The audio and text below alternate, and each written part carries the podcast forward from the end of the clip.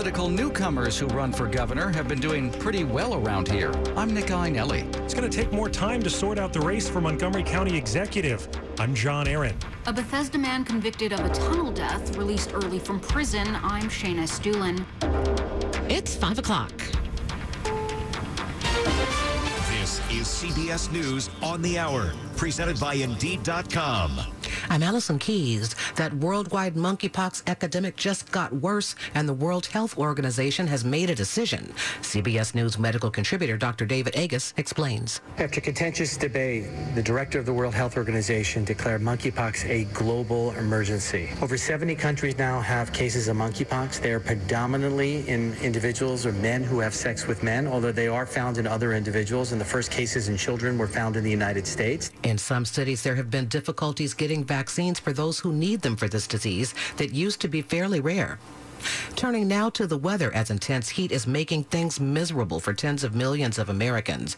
But Mark Chenard at the National Weather Service says relief is on the way for some. We actually have a cold front that's going to drop south across the northern part of the country. So Sunday will be quite a bit cooler across portions of like Nebraska and Iowa. Still hot, Missouri, Kansas, but that front will make a little bit of southward progress into early next week. So the northern tier of the country will certainly cool off by early next week. Right now, though, the weather is even a problem problem for lifeguards. So pool manager Erica Baylor in Pennsylvania's Cumberland County is cutting hours. With the high temperatures come big crowds and it becomes a lot of pressure on lifeguards sitting up there, especially in heat. It can be very dangerous. President Biden not only has COVID-19, he has the very transmissible BA5 variant. But Dr. William Schaffner at Vanderbilt University says he's doing pretty well. By all public accounts, the president is having a rather typical illness, a series of mild symptoms. Runny nose is prominent, a kind of a hacking cough, a bit of fatigue.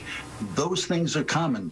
The suspect in the attempted assault on New York's Republican nominee for governor has been released. CBS's Pat Milton. The suspect charged with attempted assault in the alleged attack on New York Congressman Lee Zeldin, who was the GOP nominee for New York governor, has been released in his own recognizance. David Jakubonis, 43 of Fairport, New York, was charged with attempted assault after he allegedly lunged at Zeldin during a campaign stop. One law enforcement source described the alleged weapon as a hardened plastic keychain with two sharp points designed for self-defense. He allegedly shouted, you're done, as he attempted to stab Zeldin. Better get a move on to the drugstore. Across America with Mega Jackpots, it's Mega Millions. No one picked all six numbers in last night's Mega Millions drawing, which puts the jackpot for Tuesday in the striking range of 800 million bucks. Last night's jackpot was 660 million. This is CBS News. Find great hires fast with Indeed. Their end-to-end hiring solution makes it easy to attract, interview, and hire candidates all in the same place. Visit Indeed.com slash credit.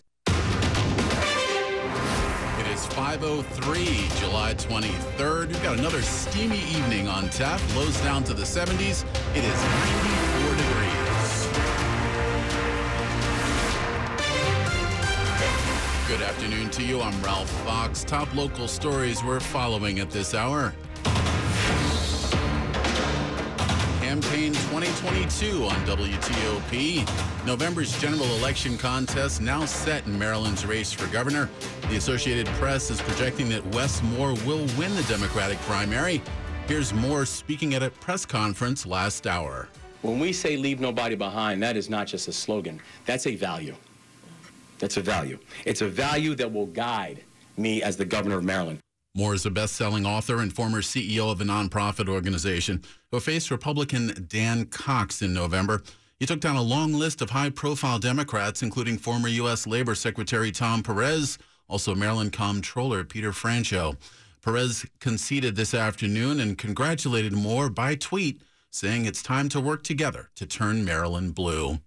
Moore winning the Democratic nomination, meanwhile, gives us a familiar scenario. A non politician doing well in a local governor's race. Wes Moore is not a politician. If he wins in November in Maryland, it would mirror what just happened in Virginia last year when voters elected Glenn Youngkin, a former private equity executive who had no political experience before becoming governor.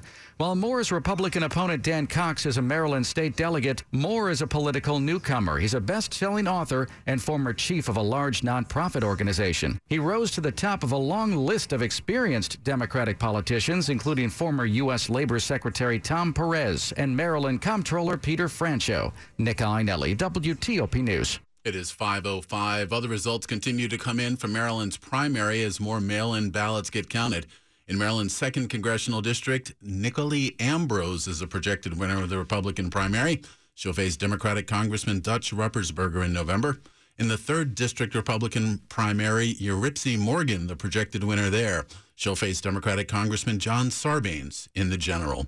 And a Bethesda man who was convicted of manslaughter has been released early from prison. Daniel Beckwith was serving time for the death of a man who was helping him dig tunnels under his home.